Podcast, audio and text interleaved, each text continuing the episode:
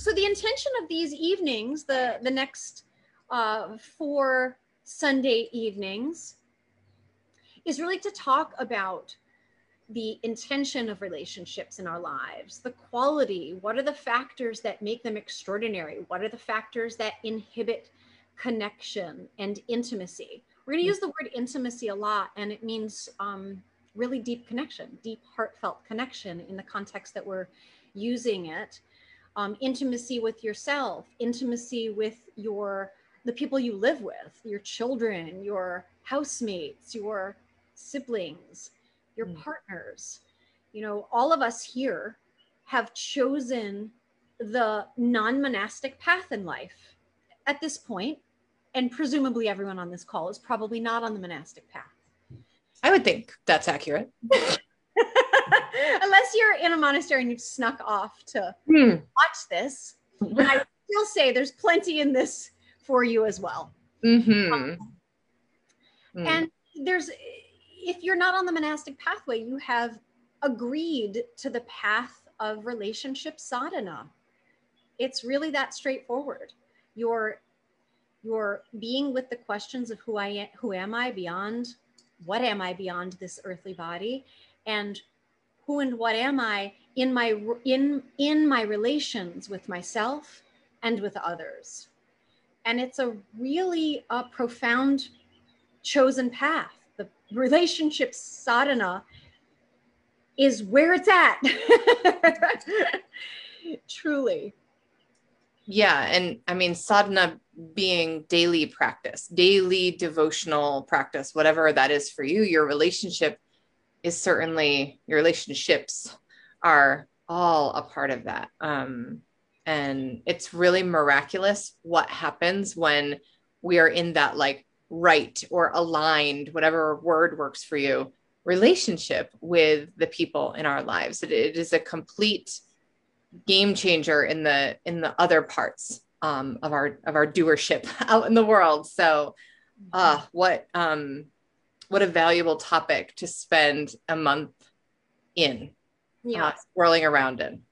It's funny too because you know I'm sure you get a lot of um, emails in your inbox, things you sign up for, other teachers that you like learning with and from. And literally everything that's been coming in my inbox in for June offerings is about relationship. So they're they're um, you know, you have more knowledge than I do around astrology. Mm. And and I wonder, right? since this is a time of Ella of of it's like shit or get off the pot. Pardon my French, everyone um, and your relationships are really here for you to serve and for them to serve your own deepening in your wisdom and your own compassion. I don't mean they're here to serve you like serve you from a, an entitled perspective. Um, I'll never forget the feeling, the piercing feeling when Byron Katie said at the school that I attended, she said, make no mistake about it. If you can get this, you'll get the key to this incarnation. Mm. And she said that if you can get that everyone is here in your dream, in your world, they're already they're enlightened. Consider everybody in your life enlightened except you. that they're all here the way they appear the way they play out with you is all for you to wake up you know and there that may resonate with you friends or not and there will be something if that's not it there will be something that you'll come across in your journey that will so jolt that will so jolt you into a deep reverence for who the apparent other is and a deep longing to work consciously with all the relationships in your life, with the relationships as a means for your own awakening. And and that's the beauty of the paradox, right? Because it's for you and it needs to be about them and for them. I love that. I love uh, just really sitting with what that, you know, what thoughts and scenes rise up in my mind when I really am with, uh, everyone is here to wake me up. Everyone is here to, you know, bring to the surface uh, different things that I can look at or examine or, um, you know, even untangle uh, in a way. It's it changes. It, it just shifts how we respond when there is that you know tension or rub in um, in relationship with others in our world. So it, it just it it absolutely turns it from that like why why are you acting like this? Or why are you doing this to me? To a hmm what am i here to shift and learn in this moment? And that's such a more it's, it's a more empowering hat to wear. So i love that. Yeah and it and it takes it it it really reinforces the well for lack of better words the perfection of the plot and the cast of characters that's playing out in your life. Yeah. Because equally, it is as equal of an awakening opportunity when someone treats you cruelly as it is an awakening opportunity when someone treats you with great reverence and and cherishes you because the person that let's say is abusive or harsh or critical or puts you down. Let's say you've you've uh, uh I've, I, I've i've been in that place before. I've attracted that in my life.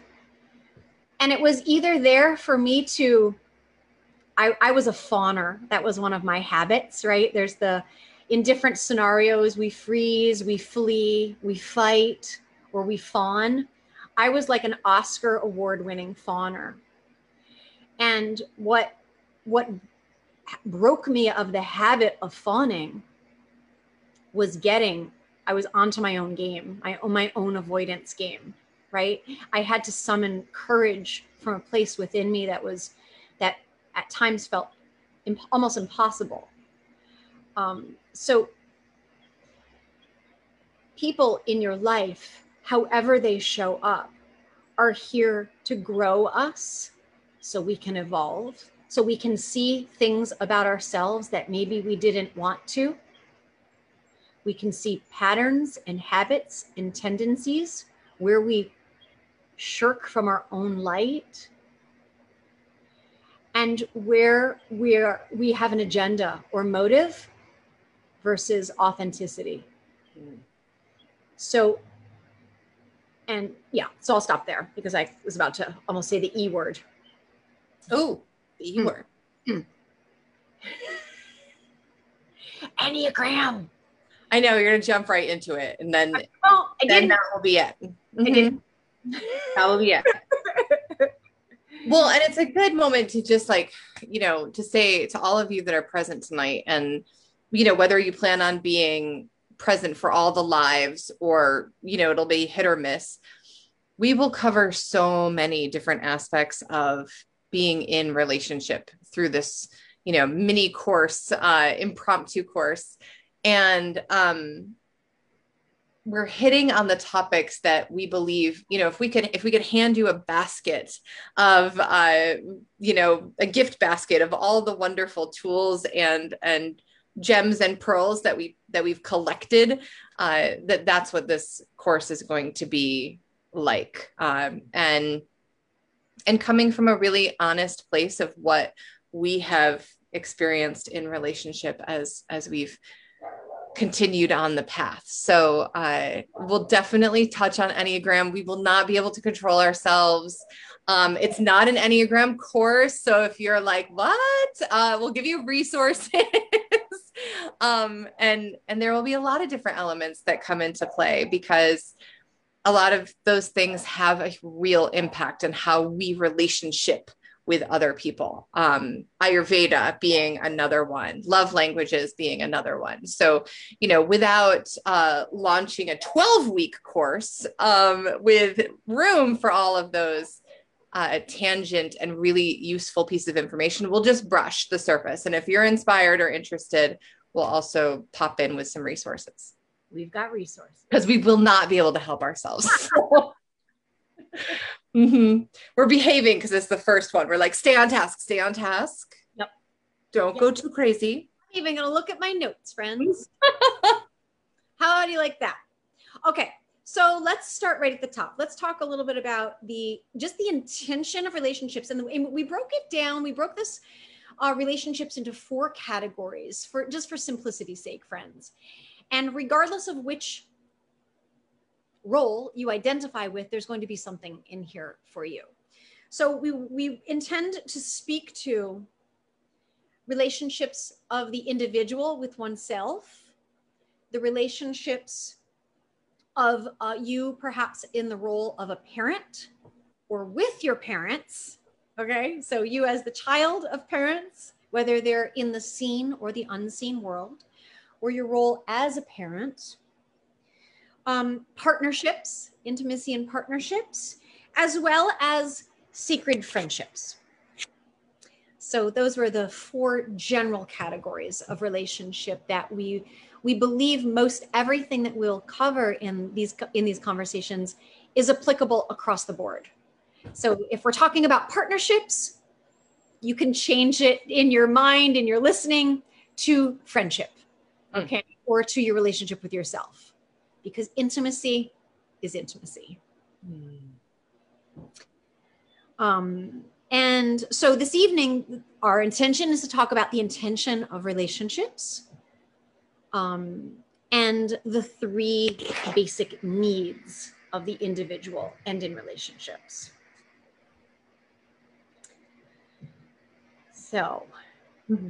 All right, Jeannie, where do you want to where do you want to begin? I think that you know what is why do we do this relationship thing? You know, like I don't know about you guys, but I've had that thought in my mind a million times in um my lifetime on this planet. Like, wait a second, why did I decide to not go live in a cave on a mountain where I don't talk to other humans? Because that sounds easy. That sounds like an easier thing, right? Um, I mean, that's been my personal reflection. Something's just hard and complicated and um, and very human and very vulnerable and very raw and in that discomfort i have gone to that place of like why am i even doing this what part of me woke up uh, in this incarnation and thought oh yeah you know what i'm gonna have kids I'm going to have a partner. I'm going to spend time with family. I'm going to collect some friends over, you know, every single decade and be in that ebb and flow of when it's wonderful and when it's not so wonderful. Uh, what is that? Why? Why do we do this? I think starting there. okay. So my my take and my belief and i think that you can hear this friends and perhaps if the language doesn't resonate with you you can find yourself in it. Um, it's my my perception my belief my experience and my learning as a student from um, many great teachers that all relationships are karmic first and foremost. Now, you don't necessarily have to believe in multiple lifetimes to try that on. Think of it this way. This is how I would invite you to like just sample what what I mean by that. Can you find a relationship in your life where you could say, "Oh, I knew that was going to be a ch- I knew that was going to be a rough one." and I probably should have walked away. Hmm. And yet I didn't. Didn't. Yep. And that you also may have had the thought along the way, oh, this is not this is not healthy.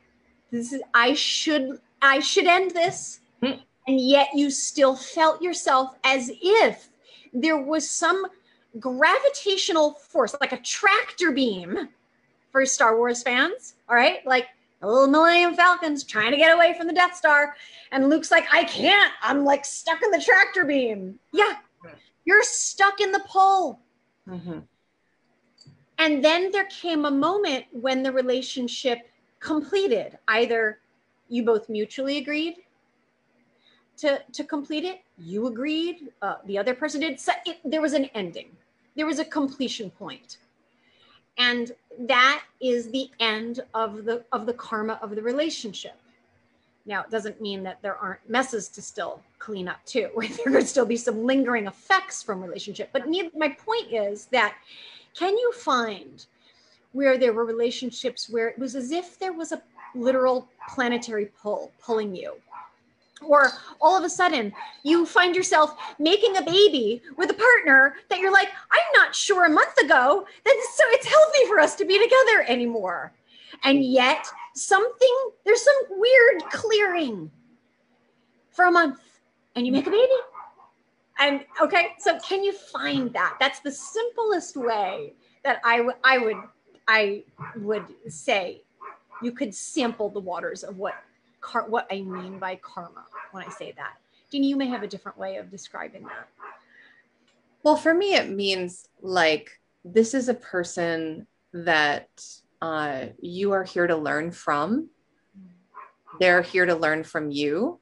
It may be very even and reciprocal, it may be more one sided, uh, or there is something for you, for the two of you to do together. Um, like that helps me just ground it in more like, you know, applicable terms rather than like, well, what is karma? Because sometimes we think that that means like a we did something wrong. Like westerners have such a skewed idea of what the word karma means. So you know for me it's like there's an entanglement. There is a um there's there's a dance that was started that gets to be completed.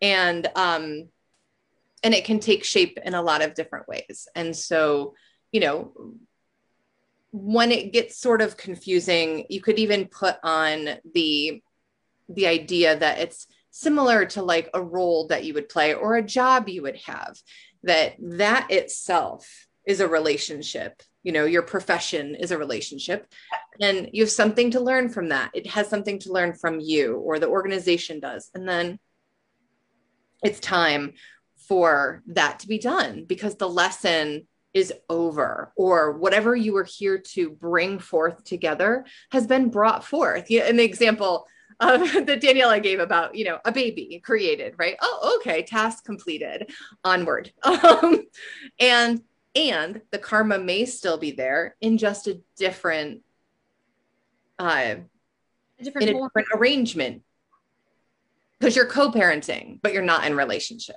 mm-hmm. Mm-hmm. um so that's what i that's what i think of that you know all of the relationships that we have agreed to and that kind of alludes to you know just a, a philosophy i have or a belief system that i have which is like we kind of got a trailer of our life you know what i mean like you go to the movies and there's previews i do believe that i was shown some kind of a preview trailer and i was like oh okay that looks interesting. I think I'll do Earth. Yeah. Oh, oh, yeah. Definitely. If that character's there, I'm going to go to that movie, you know? So, seeing what you saw, the little glimpses of these relationships and these interactions, actually signing up for it and being like, yep, I'm going to do that. I, I am. I'm going to, I'm going to be that person's granddaughter. I'm going to be that person's partner for this amount of time this person's sister and best friend. Um yeah. And I, I like that description of it because it brings to my mind the image of puzzle pieces. And and that's another way of sort of looking at the grounded description of, of karma. Karma karma means you're here for the opportunity to play out your roles together. And it can go either way it can it can go in the direction of creating more of a garbage heap or hmm. or you can work with your um, in in the in the language of uh, Eastern traditions, your samskaras, your rubs that come up, your agitations, your hooks. Um, you're going to rub up against one another and there's polishing that happens in your relationships and we are like puzzle pieces that fit together because our agitations perfectly agitate one another as well as our triumphs and the way we uplift one another the way we see one another also perfectly fits mm-hmm. so I, for me the karma of relationships is about we have we have an agreement to be here to polish one another's mirror and we either do or we don't there's no promise that you come out of a relationship with polished mirrors. Or polished. Exactly. You, you sometimes you come out way more battered and you know and, and and and cracked up and thank god for super glue and friends. So um and i would assert still that you have learned a tremendous amount of skill and awareness around you know what are what are you a hell yes to and what are you a no to when it comes to being in relationship? You've learned uh, a little to, to spot a little bit earlier on maybe what some of those pokes and prods are and how you can respond and react to them from a place of like your own awareness and understanding rather than you know handing or, or throwing the blame over to somebody else and their bad behavior. Um you know and and i just saw i don't I think in the chat float by, um, you know, Daniela and I are both in committed partnership at this stage in our lives. And, you know, for me, uh, being married and being in the commitment of marriage is about, uh, I know that we're going to come up against that rub. I know that we're going to hit those moments of like, frustration, um, irritation, uh, because all the causes and conditions of being human. Someone's tired, someone's hungry. Uh, you know, it's it's been a very very busy weekend. Assumptions are made, uh, and the partnership part for me, and I'm not saying that this is true for everyone. The partnership in a committed marriage that I'm in means I get to be with that with that same person through rub after rub after rub. And uh, not that it's always, you know, that and tension, but it's like, it's easier, I think, to to be like, oh, this is getting hard. You're you're irritating me. Like, I'm just kind of over this. And you know, I, I don't want to do this anymore. Um, because being in relationship for a long time it takes away all of the masks that we wear all the archetypes that we bring on that first date dinner where um you know Matt and I were talking about this the other day while I was kind of outing myself. Like I used to wear heels all the time, heels, pantyhose. I would hot roll my hair, and he's like, "Yeah." And then we got married. and, and stop doing all of those things. You know, like you bring that like mm, self in those new parts of relationship and um and you probably won't reach as many of those rubbing spots as many of those oh you left the toothpaste top off for the 65th time in this last month um in in the newness of relationships so it's I know that this was a question that someone had. Of course, you know, I believe that, you know, long term committed relationships are possible and real to answer your question. And you'll get a lot of that perspective uh, in this course because that's what Daniela and I are living. That said, we have also been in other relationships in our lives prior to being with the humans that we are with now. So, and um, well, this is a, a, perfect segue into just intention because that that's sort of the the topic of of this first of four evenings, and that really is the intention and what's possible in in your relationships. What's possible in your relationship with your truthfulness with yourself? What's possible in your relationship with your your children or your parents? What's possible in your relationship with a partner and your friendships when your intention is declared, is conscious and declared. If you don't know what the intention is. You're sort of like in a little boat without a, I don't even know. I'm not a boater.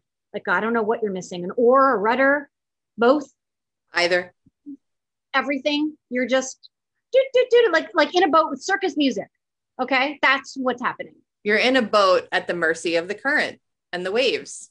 And obviously circus music. And that clowns are also in the boat. and it's You're probably one of them.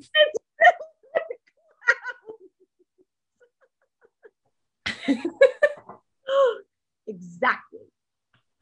So when I look over my life journey, um, my experience and my efficiency, and when I say efficiency with intimacy, I mean the ability to not waste scenes that arise that are both effortlessly connecting and effortlessly rubbing to work with them to work with them.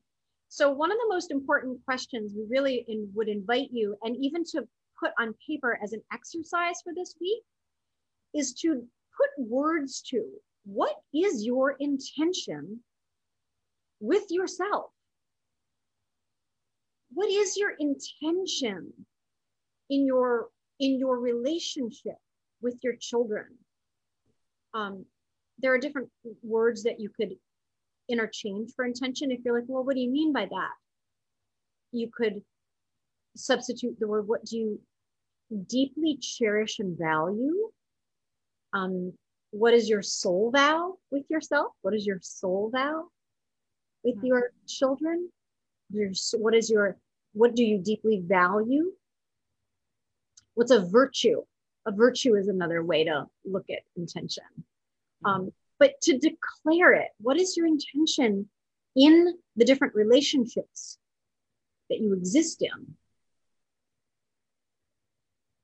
because when you know what your intention is you now have a way to align your actions with something versus being in the smaller mind of what should I do? What should I do now? What should I do now? What should I do now? Right? There's just a it's a it's a much more, I find it to be a much more reactive space versus a space of consciously creating. When you know your intention, when you know your the virtue, the value, or the soul vow in each of these four categories of relationship, you now have something far bigger than your small self to align your actions with. It's one of the single most game changing game changers in relationships. Terrible sentence, I know. I loved it. Amazing. Yeah. Um Yes, and absolutely sometimes you can have the realization that there that there isn't a, a deeper intention, that there isn't a an anchor. There isn't those like deep roots in the relationship that you're in and it is time to perhaps let them go and to move on and only you know that it that is the direct and correct course of action um for intentions, so I can give a couple of examples because I love, you know, having that. Uh, oh, see, I was going to go to Ayurveda right there. um, I love having an anchor, having a, you know, deep, deep roots for something to come back to, you know, like where can you go back to being super nourished in a relationship? So, as a mother, uh, very early on, um, I knew that my intention as a mother was for my children to experience and for me to experience, for, so for it to be a reciprocal experience of unconditional love and acceptance.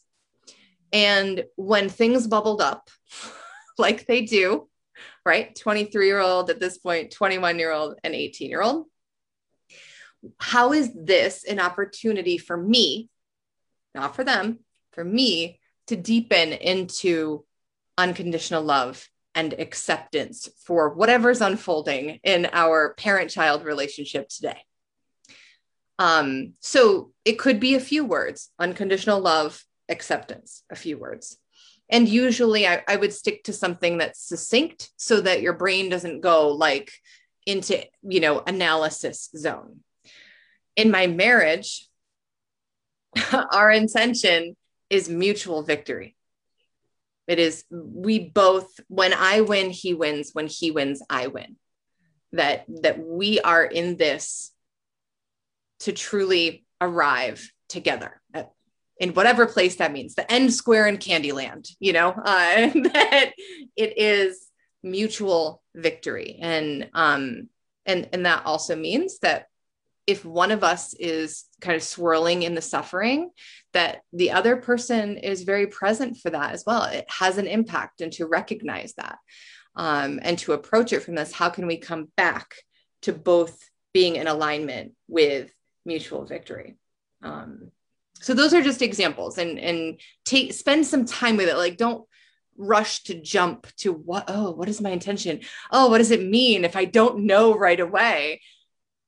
If we haven't sat and and really thought about it or just allowed it to present itself to you it doesn't even take thinking uh you know don't make that mean something. Don't make it oh god we're doomed. We don't have an intention yet it's one of the greatest spaces to be in the i don't know. It honestly is. It's a it's a really so so if if you are like if you're sort of mind stopped and you don't know like I, I would really say allow the the greatness of that to just be. You've got a blank canvas.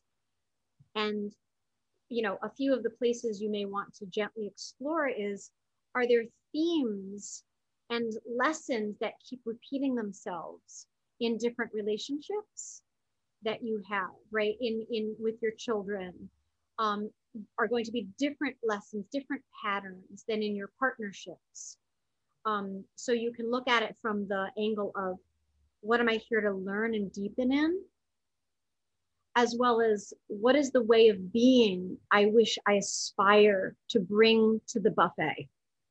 You know, what is the, the highest virtue and state that I also wish to be as an offering mm.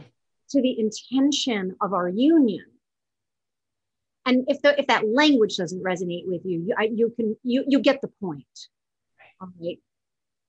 And allow allow yourself like the full week to explore and reflect and have some conversations with with uh, your partner and just not to say like honey what's our intention?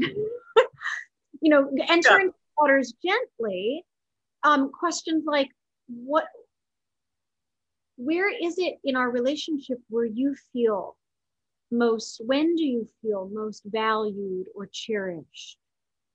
When do you feel most um, cared for or alive those are the kinds of gentle questions that allow someone else to respond and to have to hold a space for a, a conversation like this in partnership in particular I will recommend that you really take the position of active listening and don't give your opinions or feedback. Don't make it a dialogue. If you really want to know what someone else values and cherishes, allow them to keep talking and sharing and let the words, oh, oh, okay, oh, it was when we were at that place, really? That's that's so interesting. I hadn't even thought of that memory in a while. Tell me more about that. Tell me what else you loved about that memory. Oftentimes, when you want to know where someone feels cherished and alive with you, it's through memories. It's through a specific scene where they just loved being with you. Mm. And allow, allow space for them to share and share more about it and share more about it and suspend your opinion. Don't make it a back and forth dialogue. You'll learn so much about your friendships and your partners just through that one question of when do you feel most cherished and alive in our relationship mm-hmm. It gives you so much good feedback on their values as well. Mm-hmm. Uh, when we talk about love languages, you'll see those show up. You'll see little evidences, breadcrumbs of um, of that and and their indication there. And you know, I again, I saw this float by quickly in the chat.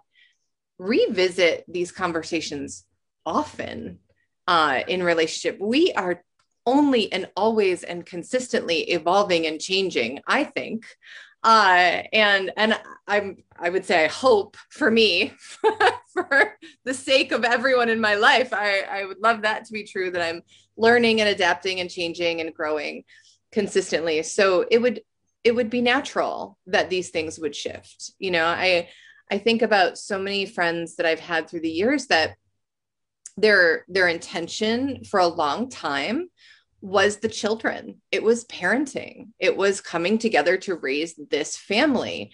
And and then that task was done and it kind of got like ooh well who are who are we now? Um and rather than you know kind of throw the baby out with the bathwater uh because well we stopped doing that parenting thing. I guess we're we don't have anything in common revisit that you know be curious go into that like thread of nostalgia, like Daniela was just talking about, like, you know, what memories do you really love about our relationship and um, where you felt that con- deep connection and devotion and and feeling cherished and mm-hmm. see you know what that sparks as far as a memory in you uh, and just allow allow being in that space together um, I want I know you love this quote, Jeannie, because you've shared it and it's always been one of my favorites. Um, so friends, just listen to this and consider all dimensions of relationship, not just partnership of husband and wife or wife and wife or husband and husband. Okay. Um, in order to make a relationship last, you really want to flow with a person as they change. Give them space my friend always told me about his grandfather, who was with his wife for over 60 years before she passed. His grandfather said that through, through all that time, his wife changed so much, it felt like he had been with eight different people by the end. But he said the secret to making it last was through all those changes, he never he never stifled her with his idea of who he expected her to be. Rather, he loved fully every new woman she became. When we can hold that lens for our friendships, for our relationship with ourselves, for our relationship with our partners and our children and our parents.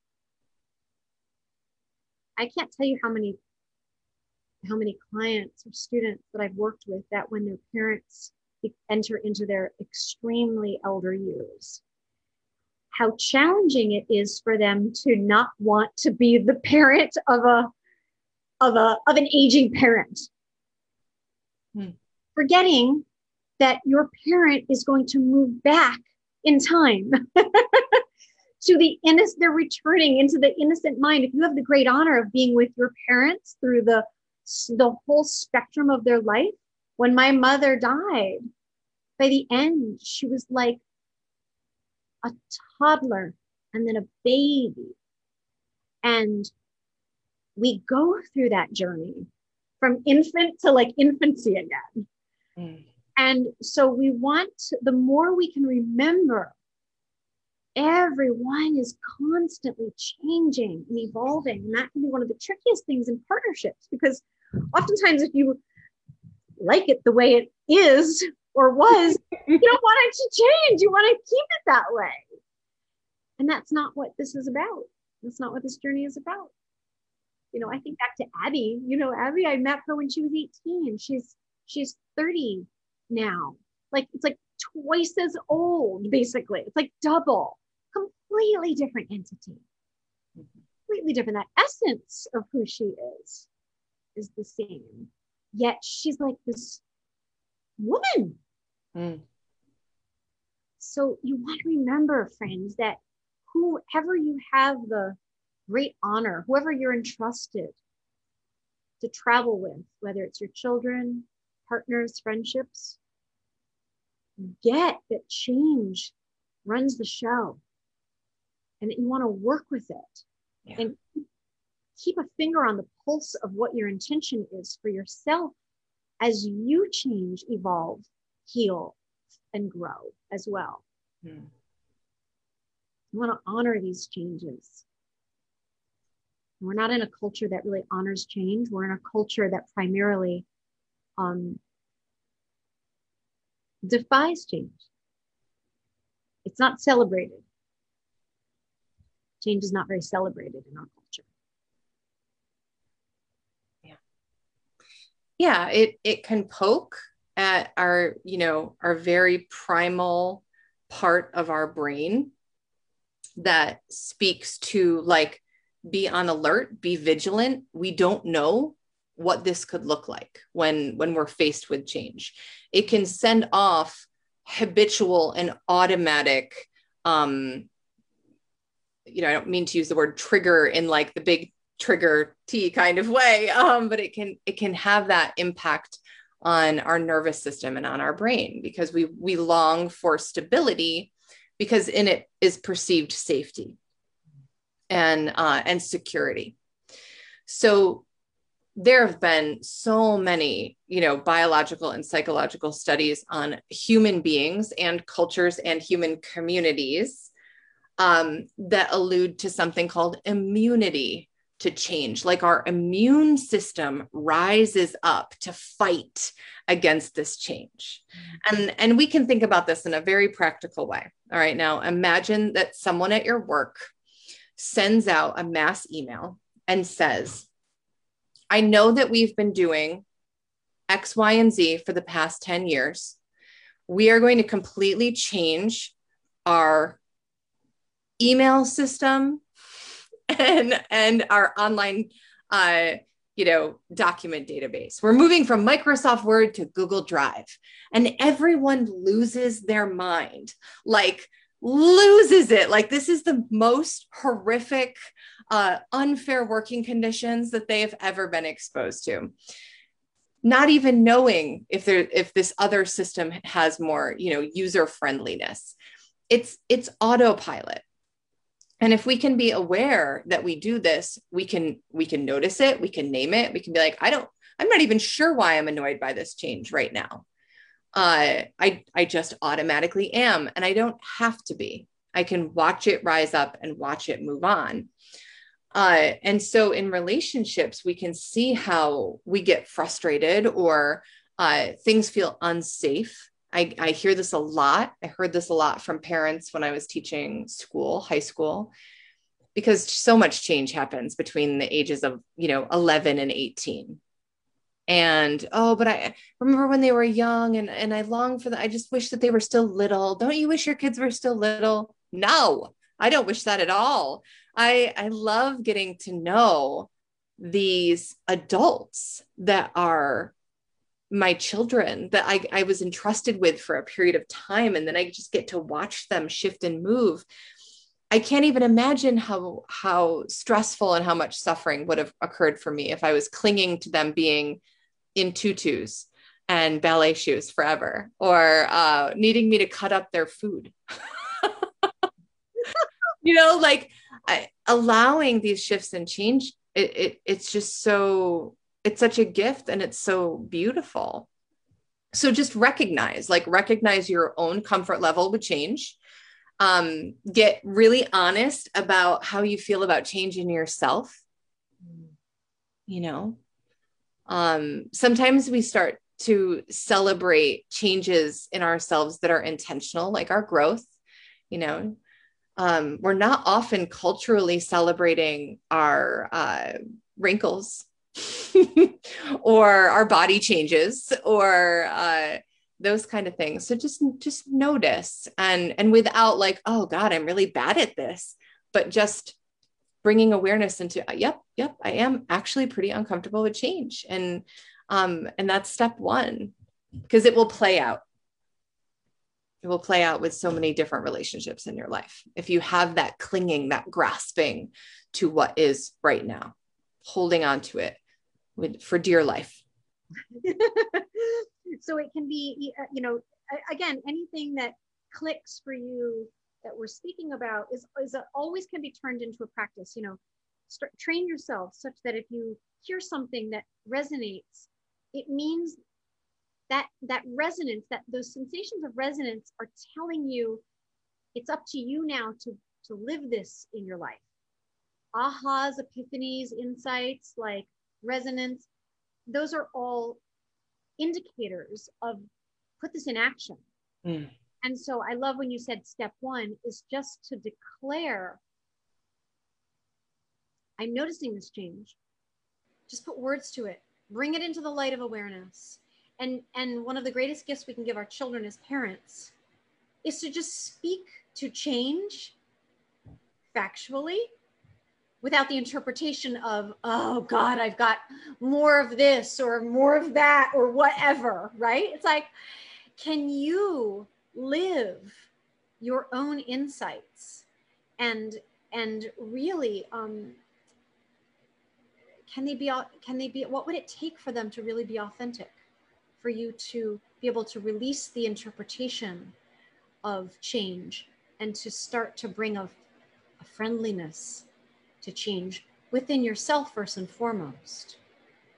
Um, so just start declaring it. Declaring it in partnerships too. Really really. What do you notice about yourself honey that's different this week or this month?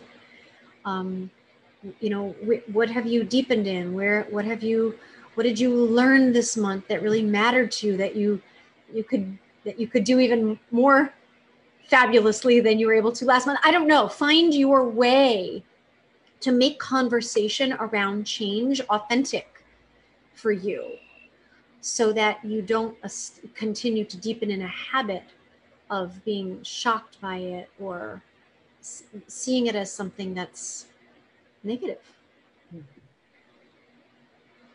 How are you different this month? How are you different this year? So yeah. It that that's a it's that's a fun game to play together. And even like, you know, what is playing out in your life now that 5 years ago you wouldn't have in a million years thought that that would be part of your life. You know, it's such a fun question and and just active listening type of game. It, it it's way more interesting than oh, how was your day? mm. Oh, how was your day? Mm. Um, you know, getting a little bit deeper and a little bit creative, and and also not. I'm going to reiterate this. Daniela already said it. Like, not putting your two cents in, just holding whatever it is, whatever they're offering up as a piece of information, just holding it and, you know, witnessing it. Um, and, and that I think maybe I'm not sure which classroom that would be, but the value of insight questions in your communications, right? There's, I mean, how many parents here remember asking your children, what did you do at school today? And you know, it was one word answer for for many student for many children nothing. Nothing. Nothing. I did nothing. Yeah. So a, a, quality question can open up such such incredible conversation. Um, so great questions to ask children and partners at the you know at the end of their day. I like the questions for students. Um, you know if you could have if, if you could if you could enjoy more of this uh, uh, one of your teachers doing x y or z what would it be? If you could delete one of your classmates from the equation for one week who would it be and why?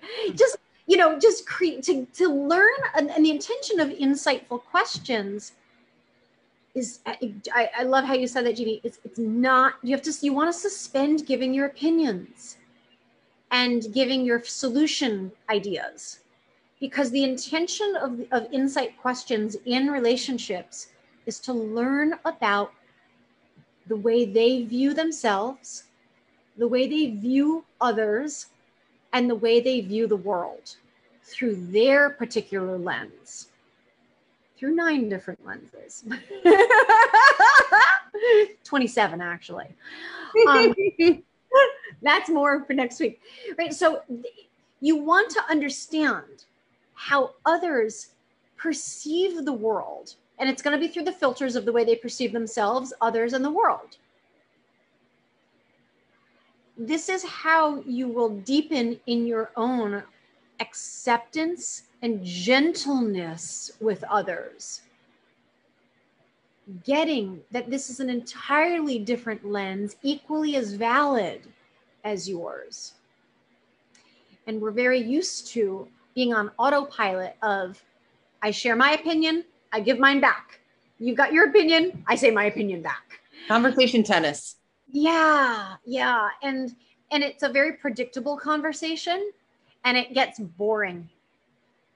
It's really it's boring so um, allow these in, insightful questions to start to, to take form and shape in your life. And we'll, we'll put some examples in, in the comments um, of, of deeper ways of engaging in conversation.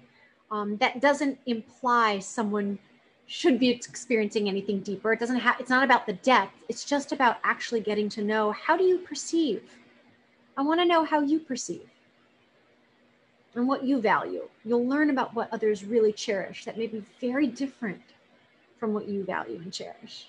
Mm. Yeah. Well, and that leads right into, you know, something that uh, a little bit of a thread of unlearning that I I would love if humanity did better at. uh, I we talk about this in different courses too, as far as like understanding what someone else's experience in the world is, how they experience the world, how they experience your relationship, your friendship. Um, and you know there are certain enneagram types that this you know might might be just second nature to and um, and others not so much and this is where we get to learn from one another uh, we were all probably guessing taught the golden rule. Mm. Right. If I was like, what's the golden rule? What's the golden rule? And and you all started like, you know, putting it all in the chat, what the version of the golden rule that you have learned in this lifetime. For me, it was do unto others as you would have them do unto you. Right. And I can actually even see and this is one of my favorite Norman Rockwell paintings that have that theme that that's called the golden rule, the golden rule. And nothing wrong with the golden rule. And I think that we've gotten some wires crossed there, uh, language wise, because really we want to treat people the way that they want to be treated, which could be very different, you know. Um, but I like I know I am a hugger. I love hugging everyone. I would probably rather hug than talk. Do you want to just hug? Let's hug it out. Uh, I also recognize that, you know, that isn't um, my my dearest friends uh, top way of communicating. So I know that Daniela loves when I listen to her tell me about what whatever's going on. So like I want to love her the way that she feels receives love and and she knows this about me too and we'll joke about like hugging with brooms and things um like, but you know treat people the way that they want to be treated and in order to do that you have to listen. You mm. have to be an active listener that doesn't have all of the answers that's there that my way isn't the right way always and for everyone you know that that it is possible to show love without squeezing everyone every time you see them and that there are there are other ways out there. So making a commitment to do unto others the way that they would want just that how do you want to be loved treat people the way that they want to be treated and get really clear about how you want to be treated so that you can be clear in your ask. Hey, I just today's a hug day. Need a hug. I'm gonna I'm gonna need one of those. Uh, and and it's it, it really is remarkable how that changes your listening because I don't go into a situation with anyone and think, oh, this person's sad. You know what they need? A hug. I have no idea if that's true. I I really, really don't. Um, and I can be clear and say, hey, I can't stop crying. So I actually just want to stop talking. And I would love a hug. And that would really be soothing for me. So so also get in the habit of listening, getting quiet, being the witness to other people's per you know perceptions and the way that they interact with the world and and asking how they would like to be treated how they would like to interact in this relationship. I love that. I love i love the what do you want to call that? Because is it like it's not like reverse golden rule but is it just is it golden rule 2.0 is it like the sparkle golden rule? Glitter golden rule rose gold rule. It's rose gold rule. Yes, the rose gold rule. Okay, I love that. I love mm-hmm. that. It has the word rose in it, which is you know so close to rose bud. Uh, you know. Yes. anything rose is good. Mm-hmm. Um, this uh, the rose gold rule really um, is one of the ways to fulfill on um, two or three of act two of the one or two of the three uh, human needs in relationships. Um, if you can keep in your awareness that relationships thrive on the experience of connection, the alive experience of fulfillment, and of awe and astonishment making it a priority to understand how people love feeling cherished and valued is one of the most profound gateways to connection, which then leads to deeper fulfillment. And as we relax more and more into the, the, the amazement of the uniqueness of others, we're we more effortlessly abide in awe and astonishment in our relations. As we relax our rigidity in thinking things should be a certain way or others should be a certain way, awe and astonishment effortlessly fill the space instead. We have to make space for it. So I love that. The rose gold rule is really very much an entrance into um, connection. We're wired to need connection, quite literally. It's our fundamental need is, is connection. Ever been in a relationship where you're like, this is the most alone I've ever felt in my life? Yeah, that's no fun. no, not fun. Yeah. And and applying the rule, everyone experiences connection in different ways.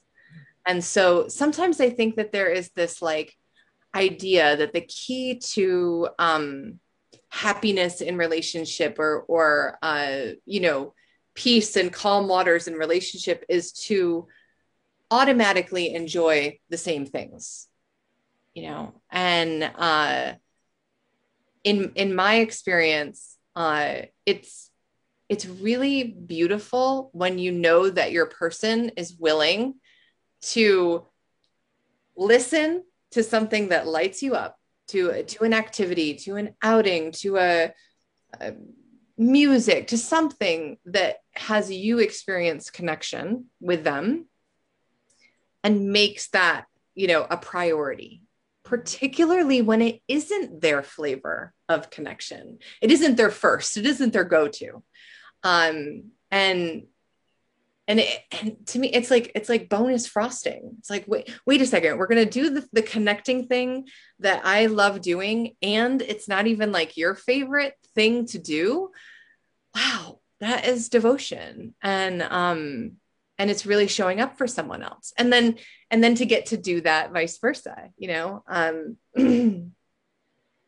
i don't at all care about sports like guys i love that people are are like really into sports ball and I, it doesn't make any sense to me. I don't, I never know what's going on. I never know what teams are. I, mm, um, and Matt loves baseball. It's, it's a very nostalgic and fun and light uh, thing for him. You know, um, sure, it would be simple for me to be like, yeah, I'll go to a baseball game. I've gone to baseball games before. Um, but it's like a, it's like a little bit of a brain teaser to be like, oh, what is a really connecting fun thing that we can do that is like outside the box um i know that his love language is uh quality time. And and it's a little bit of a brain teaser or scavenger hunt to figure that out. And i was like you know what we can do? We can go to the louisville slugger bat factory and watch baseball bats be made and tour a museum.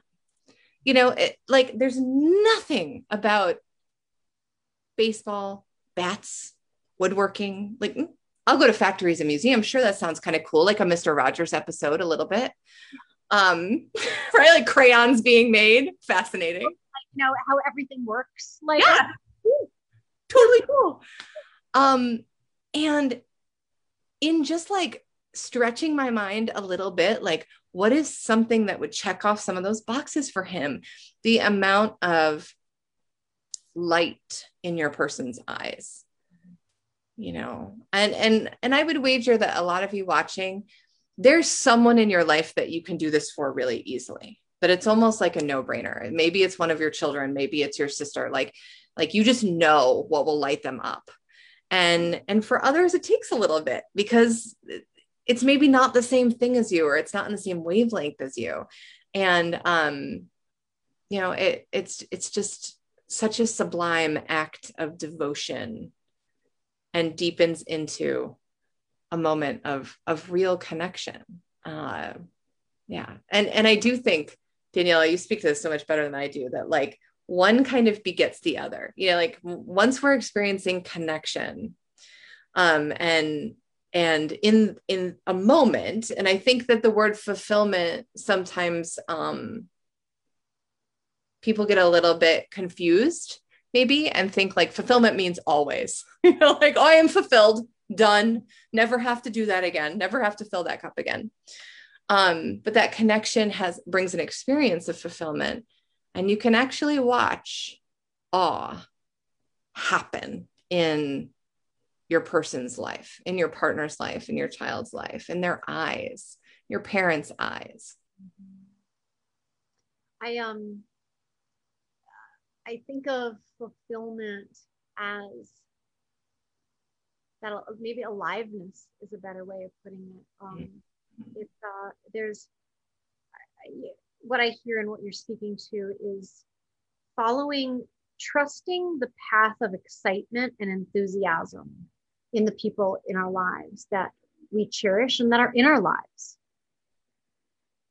We want to train ourselves to hone in on where is their enthusiasm and to to learn to continue to deepen in learning about and participating in what lights them up. You can see aliveness, like fulfillment is an aliveness. Fulfillment also connects to intention. I think of fulfillment as, again, if you know your intention, life is here to show us, oh, we're really veering farther and farther away from our intention, aren't we, matey? And it, like life is either either it's time for a course adjustment or you're going to experience fulfillment. And you can feel what direction your little boat's going in. Mm. So, um, you know, every, you all probably have parents or children or partners or friends where, like Jeannie was saying, what they love, what lights them up, isn't something that you would think of like can you be lit up? Can you can they, can your candle be lit alighted by their flames of delight and enthusiasm? You know um, if your kiddos like games whether they're in in person role play games video games whatever it is making videos. I have a 14 year old and so he's very much in the making videos and editing and doing the things. Um i have no interest in minecraft particularly. It's not a game that you'll find me playing when he's not around. It just isn't. I don't ever think about minecraft when he's not around. Are you sure you can be damn sure. I know the value of having the pigs and the wheat and the how you build and how maps work and what does it mean to find a server. Hmm. because i get to participate in his enthusiasm. And how we speak to our the people in our lives you can see it can just take one sentence to either uplift and fan like bellows fan the flames gently and truthfully of their enthusiasm, or our words can be like a bucket of water on it. Yeah. So you may want to, it, it's always of value to bring attention to are you bellowing or bucket of water? Because you can see the light in someone's eyes go dim like that. If you say the thing that diminishes their enthusiasm. It is a spark. It is a light. Yeah. Yeah. I know all about the pigs and the things. Oh my gosh. Did you were your kids into that or no? Did we miss those years? We missed those years. I'll never forget when my daughters were young, like kindergarten and second grade. And in the town that we lived in, football was like the most important thing. Like I swear there was some like like at the level that it happens in Texas. Like it was like children started playing football at like 4 and that meant that other children started cheerleading at 4. And I'll never forget when the girls were like, "We can't do cheerleading because there's no cheerleading coach." And I was like, "Oh my god, I'm going to do this, aren't I?" Like in in that I, I love the story. I just I was like, okay, leader. You I'm gonna coach tiny cheerleading humans. this is somehow something I've signed up to do. Like, and I never did that growing up. At, like, I wasn't a cheerleader in school myself. I was like, I can probably figure this out. There's seven. Like what are we doing? This can't be that hard. I can watch a youtube video or something. I can buy a book. Um you know i had friends who were cheerleaders. I called them. I was like what are they doing when they're five? So you know like even something like that something i had no interest in at all. And my children showing up with so much longing to do it experience it i'm like hmm, okay, we're this is what this is what we're doing. This is it's it can't last that long. This is probably where I was like, I can do anything for three months, and then it turned into six years. oh, I love it. This is one of my favorite stories about like from many chapters of, of Jeannie O'Neill. Um, so mm. I think you get the point. The, the the point is to allow the the the, the playfulness of enthusiasm. It's not you're not going to be married to I'm not married to pigs and wheat and Minecraft and maps forever. And I, I over my son's life, right? I have two boys. Um, there's just chapters and they all come to a close. And I want him to have the enjoy. I want him. I just love seeing the light in his eyes stay lit. I just love it. Yeah. It's it. That's all I care about. I care about seeing the light in Christopher's eyes. And I, you, again, you know, the moment you say the thing that either fans the flame, again, not as if it's your responsibility to keep the fire uh, alive in someone, just know the impact of, of, of, um, how we speak and how we how we honor others enthusiasm and passions you know um fortnite i can tell you all about every skin everything about the bouncy house about what happened when the helicopters were let in about the intermission shows right like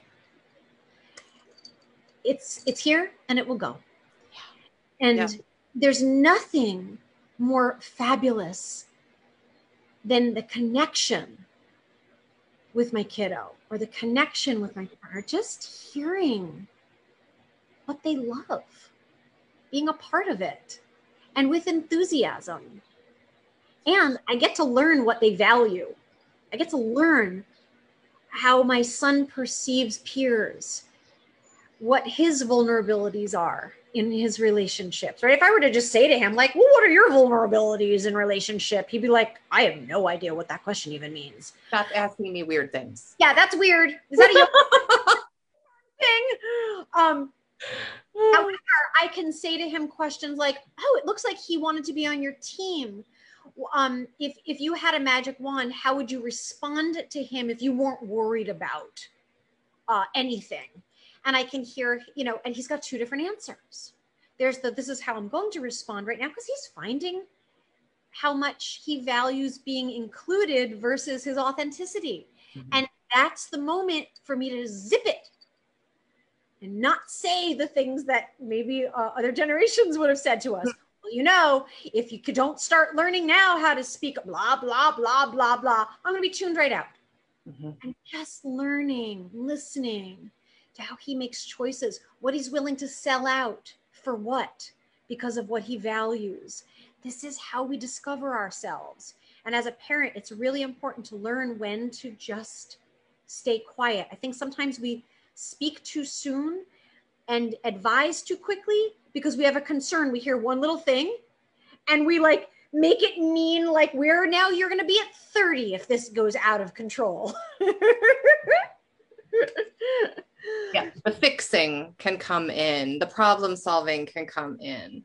And i think that this is you know also very applicable to our intimate partnerships and relationships as well you know uh, like our, our partner is is upset or uncomfortable and wanting to go in and uh, and be useful uh, rather than than step back and just listen to what their process is in all of those dynamics and and to actually come out of it knowing so much more information about your person and with them having the experience of like being empowered through the whole process and and you know space being held for them. And and same thing i mean everyone's partner is different right? And like if even if i was to uh if I was to say to Matt, well, you know, what did you value about that relationship or that conversation with that person? He would be like, what are you asking me right now? Just speak in real words and sentences. like, don't talk like that. Uh, and and I don't actually have to say anything. I can just let him hmm. allow and and let it unfold and and to to take me on that journey. And i don't have to interject and in order to mine information more quickly which a lot of times that's what it is. We're impatient. It's like oh get to the point or let me wrap this up or fix this for you or you know potentially prevent a misstep. It's not our place. We don't even know what how this is going to unfold. So. Is to look at the quality of your connection the quality of your fulfillment and the quality of your level of awe and astonishment in different relationships right? I love baselines. I love inventories. It shows me my strengths and it shows me my work. And um, i want to hit them all out of the park. I do. Mm-hmm. i want them all out of the park. Same. i want that.